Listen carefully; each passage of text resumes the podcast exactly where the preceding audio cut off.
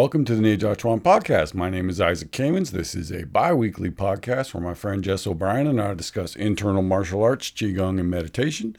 Uh, this week, we continue our discussion of the Wu style of Tai Chi. We look at uh, Wen Zee's book. Uh, Wen Zee was a student of Ma Yue Liang.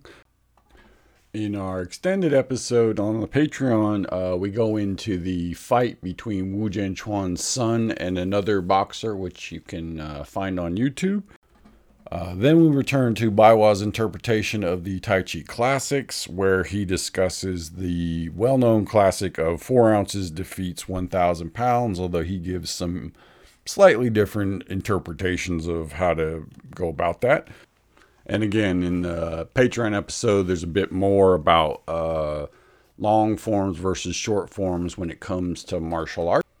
And finally, uh, on the Patreon episode, we continue our discussion from the nineteen ninety-four Chi Journal interview with Bruce. And he gives a little bit of the history of Neidan. And then we get to nearly the la- end of the one hundred character tablet with Baiwa, and we talk about the self-drinking wine.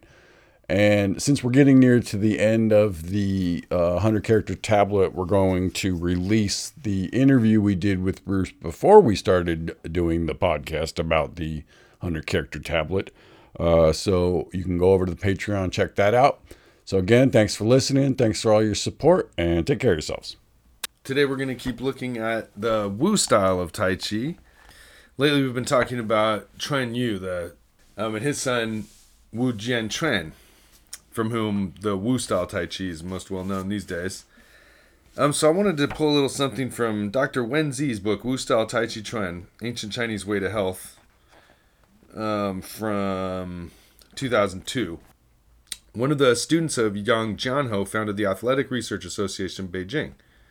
He invited Yang Shaohou and Yang Chengfu, the next generation of Yang brothers, who are both the sons of Yang Jianhou, as well as Wu Jianchuan, the son of Chuan Yu, to teach Tai Chi at the Institute.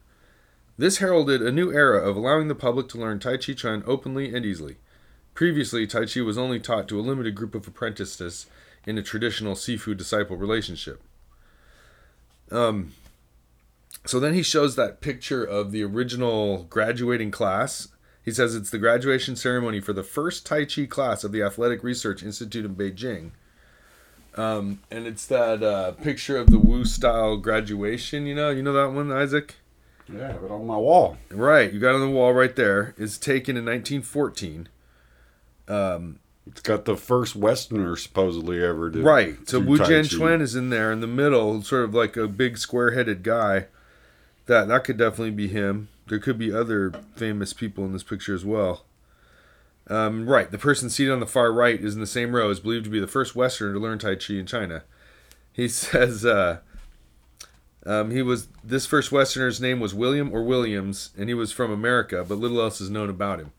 So that's that little secret history of American Tai Chi. Right, and he's wearing a dapper-looking white suit. Right, you know. I mean, he looks like just your average Midwestern guy.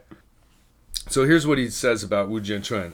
As habits and lifestyles changed in the new society, both Wu Jianchuan and Yang Chengfu modified their Tai Chi, which had been passed down from their families. So what they did is they omitted some of the jumping, stamping, and repetitive motions and made the form much softer, slower, more natural, and strictly centered. It was easier to learn and much more beneficial in its health effects. Tai Chi was originally performed very rapidly. The fast form of Yang style as performed by Yang Shaohou took only three minutes. And the fast form of the Wu style as performed by Ma Yue Liang took only five minutes. Um, he says, Yang Chengfu's large size made his movements very open, stretched out, and generous in appearance. This style of movement is apparent from pictures of his performance. The Wu style, on the other hand, is natural and precise while maintaining a strict center.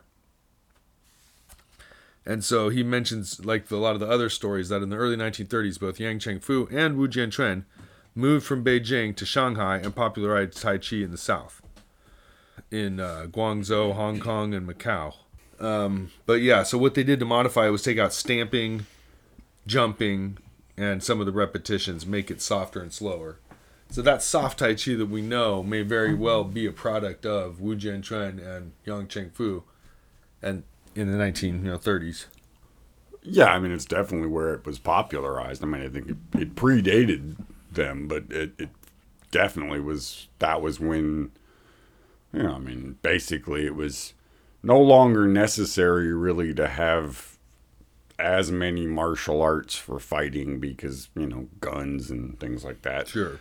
So the more important, you know, thing, or the more marketable thing to do with with Tai Chi especially, was to market it as a, you know, health and self-cultivation practice. Right. That was also a martial art, right? So the martial art part of it was kind of secondary. But yeah, well, I was going to say sort of like it was it was more done as the advanced practice, right? So maybe you had to you had to go through the basic stuff and just do the health and, you know, regular old, you know, grandma Tai Chi first, and then if you were good enough, you you know, kind of get in the applications. Let you know that Westerner came in nineteen fourteen, so that's before they changed the form. Kind of, you know, right, what I mean? Right. That's no, this, twenty that's years before. Very early, yeah. So I wonder what his training was like, you know, compared to one hundred years later when we were practicing here. And uh, interesting. No idea. Yeah, I mean, how did they do it? It's like hard to picture without well, that I mean, super that, you know, soft that's flowing where form, so key to it. Everybody, you know, well, not everybody, but lots of schools will say, oh, well, you know, we do the, you know, older version of fill in the blank form, and, you know, the more popular one is mm. the newer version, or, you know, and it's like there's no way to trace any of this stuff really because they didn't have videos of it, or right, it's hard to tell. Didn't even really have pictures of it until right. the twenties and thirties. So especially know. in like English language, you know, if whatever analysis there is is pretty right. But even in the Chinese books, you know, they didn't start having pictures in those books until the twenties, I think. You know, I mean, like some that's like sure, that's why Sun Wudong's books were so they were groundbreaking, yeah. right? Because they had pictures to go along with right. the descriptions, and you weren't yeah. just trying to figure it out from some weird two-dimensional drawing that looks like one of your notebooks, you know. Right. It's like, what is this? A lot worse. Yeah, your notebooks are quite good. Josh. All right, so here's a little bit more from Wen Zee. It says, Master Wu Jianchuan lived from eighteen seventy to nineteen forty-two. He was the son of Chuan Yu, a low-ranking military officer in the Manchurian army of the Qing dynasty. Chuan Yu learned from Yang Luchan, who held a position in the royal army as a martial arts teacher. Yang had three students named Wan Chun, Lin San, and Chuan Yu, whose studious ways allowed them to attain the essence of his skills. All were Manchurian, and it was said that each acquired one characteristic skill from their teacher. Respectively, these were an energetic style, an offensive style, and a neutralizing style, which were described as the muscles, bones, and skin of the human frame. So they're attributing Chen Yu as to having the neutralizing. Right, so they give a slightly different yeah. reason for his stuff being Uh, special or different, right? right. These are different. Uh, so the the energy, the one has this extra chi, one is more has more offensive power, and the other one is neutralizing. Right, and the other version was like hard, soft, and changing power, mm, right? right? But yeah, regardless, there's something about those three guys had something special. It says Master Wu Jianchuan was disciplined in martial arts by his father when he was very young. During the long years of practicing and teaching, he revised and enriched the Tai Chi handed down from his family. He omitted some of the repetitions and stamping and jumping movements from the traditional forms to make them smoother and more structured. The fast form of the Wu style, on the other hand, kept the original jumping, attacking, and stamping movements. So that reminds me of that, the school of Ma Yue Liang. I believe they have the fast form, right?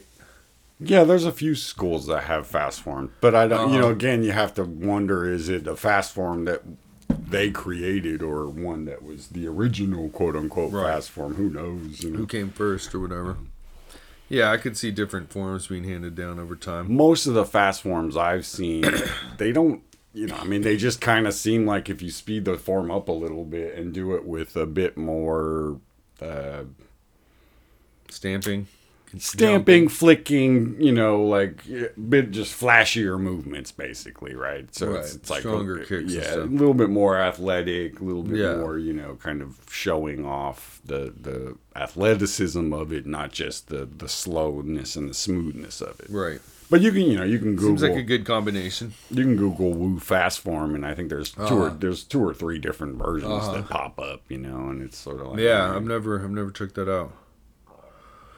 Um, so in nineteen twenty-eight, that year again comes up, Master Wu Jianchuan moved from Beijing to Shanghai to popularize Wu style Tai Chi. From there, the art spread to the southern provinces. Um, and the Shanghai Jien Chuan Taiji Chuan Association was founded in nineteen thirty-two. Unfortunately, Master Wu Jianchuan died in nineteen forty-two, which marks a great loss to the world of Tai Chi. Now, I wanted to... There were a couple stories I we missed out of the uh, classical northern Wu-style Taiji Chuan by Tina Zhang and Frank Allen. Now, we had heard a different version of this previously, but I thought it was worth taking a look again at sort of legends of Tai Chi. So he says, among their palace guard students, the Yang family developed three outstanding martial artists. Wan Chun developed a high level of Fa Li, the Yang, or outward aspects of Taiji Chuan. Ling Shan was known for his skill in the strength of Liu, the drawing inward techniques of the art. A guard named Chuan Yu was the best student of the Yang family, and by studying arduously with both Yang Luchan and Yang Jianhou, Chuan Yu became adept at the techniques of switching from outward hard energy to inward soft energy. This was known as transformational energy and was considered the highest level of the Yang family art. All three of these men were hardened Manchurian warriors whose job was to protect the persons, possessions, and real estate of the royal family. Hmm. Here he describes as, okay, so Fa Li, that's the... That's the hard. Right, I mean, that's the hard, that's, right? He's, yeah. he's attacking there. The other one's known for Liu, the drawing in. That's, that's the soft. In. And then, you know, Chuan Yu's here is being said to kind of have both. He's got the ability to switch back and forth hell fast. Right, which is kind of like the the Bagua kind of approach to Tai Chi, right? It's it's not the yin or the yang, it's the line down the middle, right? It's about changing from yin to yang, not being yin or yang. Yeah, I like the sound of that. That sounds like very flexible. So he says a little more. Chuan Yu's top students were his sons Wu Jianchuan and an, another student known as Wang Mao Zai. Right. Um, Wu Jianchuan moved south, and along with Yang Jianhou's third son, Yang Chengfu, developed the concept of Taiji Chuan practice as a health art. This development brought thousands of students to these masters and made them very rich men. Even though Wu Jianchuan and Yang Chengfu became the fathers of, Wu, of Taiji Chuan as a health art, both of these masters were also known for their martial skill. Yeah, they were kind of seen as the um, the first ones to take it from just being about, you know, fighting and right. being Bodyguard. bodyguards and street fighters and this sort of thing to being, okay, now it's about, you know, self-cultivation, spreading the art so that we can help society get more advanced and, ex- you know, expanding awareness of Chinese, native Chinese-born arts that are good for people, right? You don't need to go to India and do yoga or right. go to America and do calisthenics. We got it right here, all packaged up in our, you know, beautiful art called Tai Chi Chuan. Right? Yeah. So the last thing is one last... Uh, mention of the three main students, and the way he puts it here is he says Wan Chun had the hardest Fa Li, Ling Shan threw people the furthest, and Chuan Yu had the best neutralizing skill. Later, Chuan Yu developed his own Taiji Chuan style, a transformational form that came to be called Wu style Taiji Chuan. Right, so it's so in here Wu, nah, Chuan Yu has the best neutralizing. Which isn't that different. I mean, I guess right. if you're going to talk about hard, soft, and neutralizing, that's not that different than well, talking Ling about... Well, Ling Shan, who was supposed to be the soft, he threw people the furthest. Mm. That's an interesting interpretation of the guy who was the softest. Maybe he used Liu to yank him backwards and send him flying. Or he suckered them in and got them to fall on their faces and just threw them, you know, when they were falling. But yeah, I mean... Um, I always wonder, you know, when they say, oh, this guy was the best at that, because who's... You know, who's judging this, right? I mean, who's there? That, you know, means, that means somebody had to have I'd met... I'd like to think there's a grain of truth in there somewhere. Right, but I mean, somebody who had to have met all three guys and made that comparison. Right. I'm like, who made... You know, that's the guy I want to hear from, you know? like Right. Who was the who was the Jess O'Brien of the time that went around with his little notebook kind of doing his book about all the masters? Rolling, take two. All right, now back to the Taiji Chuan treatise. Um, from the Tai Chi Classics. So we left off with uh, describing the ability to um, absorb and react and have great sensitivity, and that's the way to achieve uh, invincible boxing skills. Um, And so then I guess the the book goes on to talk about, okay, that's the characteristics of this school's boxing. What about these other schools? So basically, there's lots of other schools of martial arts, each of which has its own characteristics. However, one thing they all have in common, the powerful man overcomes and defeats the weak, the slow hands lose to the fast hands. So what Bai Hua says is, everyone knows the strong force will defeat the weak and the slow hands will lose to the fast, but this has nothing to do with the knowledge of the correct use of physical strength. This is also the fundamental difference between the so-called internal martial arts and external martial arts, and has little to do with the tricks and forms of the action. Right, so he's basically saying that, like, the difference between Tai Chi and most other martial arts is that it's not relying on just being faster and stronger than the other person. That it's about, you know, being able to overcome the fact that you're slower and weaker than someone. Mm. And, and that's what this whole list of things we've been learning about, about right. And you do borrowing that, yeah. their force right. and not leaning and all the all the alignments and all that kind of stuff. Right. You do that by following the previously mentioned rules of, you know, the Tai Chi Classics, right? Right. And, I mean, it's no easy thing to be slower and still beat someone to the punch. That's you, that takes a lot of skill to pull off. Well, you're not you have to change what you're doing and not try to beat them to the punch, right? So instead of trying to be faster from, you know, point A to point B, you learn how to be faster at touch. So you don't move until they touch you, and then when they touch you, you move in a way that they don't get to, their force doesn't land on you, right? So it's it's it's fast in a different way, um, you know. Because you're not trying to beat them in a speed contest. You got to be a little smarter. No, it's not. It, yeah, you're beating them in a sensitivity contest, right? So you're not beating them from um, the point where your hand is at your shoulder to the point where you touch the other guy's hand. You're beating them from the point where when you touch hands to when something hits you in the face, right? So the idea is, if I can use your forward momentum against you, I barely have to move because you're just sure. going to fall into my hand, right? Right. And this is the you classic. You catch him at just the right moment. Yeah, and it's so it's it's you know it's a different kind of strength, right? It's still so that moves us to the next thing that he says. So he's so the next piece of the Taiji Chen Lun says, if we do a careful analysis of the proverb four ounces defeats one thousand pounds, it does not advocate using force to defeat others. He explains it by saying, this proverb manifests the results of applying Taiji Chuan's principles. It's a higher manifestation of the method of taking his flexion and extension as my flexion and extension. It is also the concrete manifestation of the principle of making the body function like a scale. So, in other words, you're standing in a balanced posture to produce a balanced scale in response to pressure from the outside. Um, so this is expanding on the idea of the previous one, right? So, you know, the idea that if they stretch their arm out, you bend it, yours. And if, you know, they bend their arm, you stretch yours.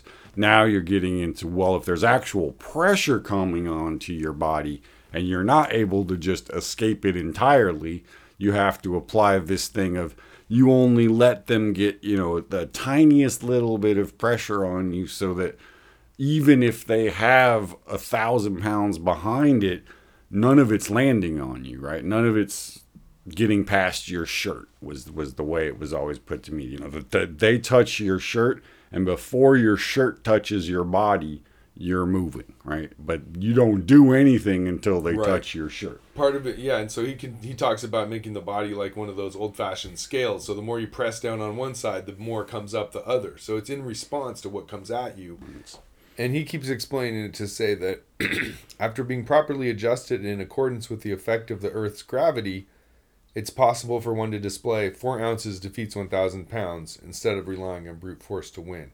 So there's a gravitational element to it as well. Well, that's that falling thing of, of if you can catch their body when it's kind of right. slumping forward because they no longer have control of their center and they're just kind of pulling forward or falling forward. That's your best chance to, you know, exploit this. And also, imbalance. If someone tries to shove you, if you're not grounded, you'll you can't change with the force. You're just going to get toppled over. You won't be able to move and, right. you know, deflect that that with four ounces. If you're if you're too light and just sort of fluffy, you'll get knocked over. So you got to have some interaction with the gravitational direct of that downward direction to balance your upward block. Anyways, that's very Tai Chi, you know. Once again, it's like just returning again and again to the idea of you just can't conflict, you can't clash. You've got to find that little point right where you can catch them off guard. Your goal is not to try to get faster and stronger physically. Your goal is to get more sensitive and, uh, you know, more zhongding in a sense, right? And and more able to use these different forces and different body mechanics and rely on that, not just on how fast and how hard you can throw a punch. So he, he expounds on that by saying the theory of Tai Chi is that yin and yang are in harmony with each other inside the same body. I and the opponent also belong to the relationship between yin and yang. Once there is contact, it can be regarded as both of us being the same body. Therefore, the dominating side can take the initiative to adjust the interaction between yin and yang, the space, distance, and energy. So he's saying here that the, this yin and yang could be within myself, or it could be used to describe the interaction between two people of, uh, you know, the forces going between them, one being yin, one being yang at any given time. Right, so, I mean, he's just repeating the same basic thing over I, and over. I like the is, idea, though, that the yin and yang is two people now instead of just one. Right, so you form one body. Right, now the yin and the yang isn't your two hands or your two mm-hmm. sides or your top and your bottom. It's the motherfucker coming at you and you, right? So, you know, again, this is that thing. If, if he's coming forward, you're moving back. Right. And if he's moving back, you're moving forward. The thing that, that that's in there that's that's I think not always clear from the writings is, again, it's about this enticement, right? So on the way in, uh, you're just ahead of them going back, right? So I'm going back and person's coming forward, and they're you're just ahead of them, so they can't land on you. And then when they, you know, realize they didn't get anything and they pull back, you flip it around and now you're just ahead of them on the other way. So they're essentially pulling you into them even faster, right? So, you know, again, it, it the, the real art is in making that flip from when you're going away from them to when you're going towards them. And in both cases, you're ahead of them. So he says, when I sense that it's beneficial to my side, I destroy my opponent's balance by using the skill of four ounces defeats one thousand pounds to beat him and make him unable to fight back. In fact, that is because the opponent lacks the foundation of balance. He has the power, but the power cannot be used in combination. He's finally dragged down by his own power. Right, so right at that moment when their punch gets to its most extended, you know, if they don't pull back, or if you're able to catch them before they pull back, you know, there's this is the gap. This is where right. they fall forward. They've and got the power, but they can't. You're yeah. right out of reach, so the power they never can't lands. Quite. You know, again, it, the, the I, I keep using this word enticement because that's that's what it is. It's yeah. just this like, it's this irresistible thing that you just want to put your hands on. So you want to get it. That's the only way I can describe it. Is it's that feeling in you when, you know. You're just like, I want to get this guy, you know, and that, and, and I got him. It's like you catch them thinking, yeah, I got you. That's what I'm saying. And you're like, oh, now I got you. And, and this is, you know, this is the like, ha ha thing of, of when you really figure out how to, um, catch that gap. It's like, it, it, you know, and it just leaves the person dumbfounded a lot of the times because it's so... Well, it's it's super apparent when you're doing like push hands or rosho with somebody who's just learning and they're finally got it. They're like, oh, now they can pressing your arm with both their hands going, yes, got you. And you just use like a rolling move and it comes swinging back with a big swap. And it's like, sure. Damn it. You know, like I had him. Yeah, it's a lot easier. It's an awesome feeling. You know, it's a lot easier when the person coming at you doesn't know your tricks. Right. So the next section goes like this. Consider a situation that an elder person in his seventies or eighties successfully defends against many people. If he only relies on speed, how fast can it be? So that's another Tai Chi mystery. How does this old, unassuming old guy defending himself successfully against many people? Right. Well, and basically saying an old guy's not going to do it with speed, right? Because mm-hmm. he's not doesn't have speed. I mean, it's you know. So that's kind of the the ultimate test, basically. Can an older person win? Because when you're yeah. old, as someone who's turning fifty uh, in a few days, not quite as fast as I may have once been. Right, and even if you are fast, you, if you're smarter, you know you can you can use less of you. You know, you don't need to rely on it. I mean, doesn't mean again doesn't mean you don't have it. It's it's just not your main thing, right? So he Bai Hua says here says the method of taking his flexion and extension as my flexion and extension is uh, is used to achieve four ounces defeats a thousand pounds, but it also produces a relative difference of time due to the change in the relative distance of the relative space. So he's saying the same concept of borrowing their thrust, their pulling and pushing, um, it can it can make it change time itself kind of by changing the relative distance. So he used the example of two runners running to the same point that's between them. But then one of the runners moves the, the target closer to himself, so it makes it not only closer for him, but further for the other guy to get there. So in other words, he's basically cheating. Yeah, again, um, it's again, it's that enticement thing, right? Mm-hmm. The other guy thinks he's getting to the, the, the finish line, right. and then you, You're pulling you, it towards you. You pull that finish line, and he's like, wait, I got to keep going. So he starts going faster, and then, you know, that's when you... you, you whoop. So he says, if I... I move the center prior to if I move the center point to eighty meters away from the opponent and only twenty meters away from me. At this time, I only need to run for four seconds. The opponent needs to run for eight seconds. Therefore, I will arrive earlier than the opponent. Right. This is this is what I was saying before about it's it's not the speed from the beginning of the race to the finish line. It's the speed from wherever you are to, you know.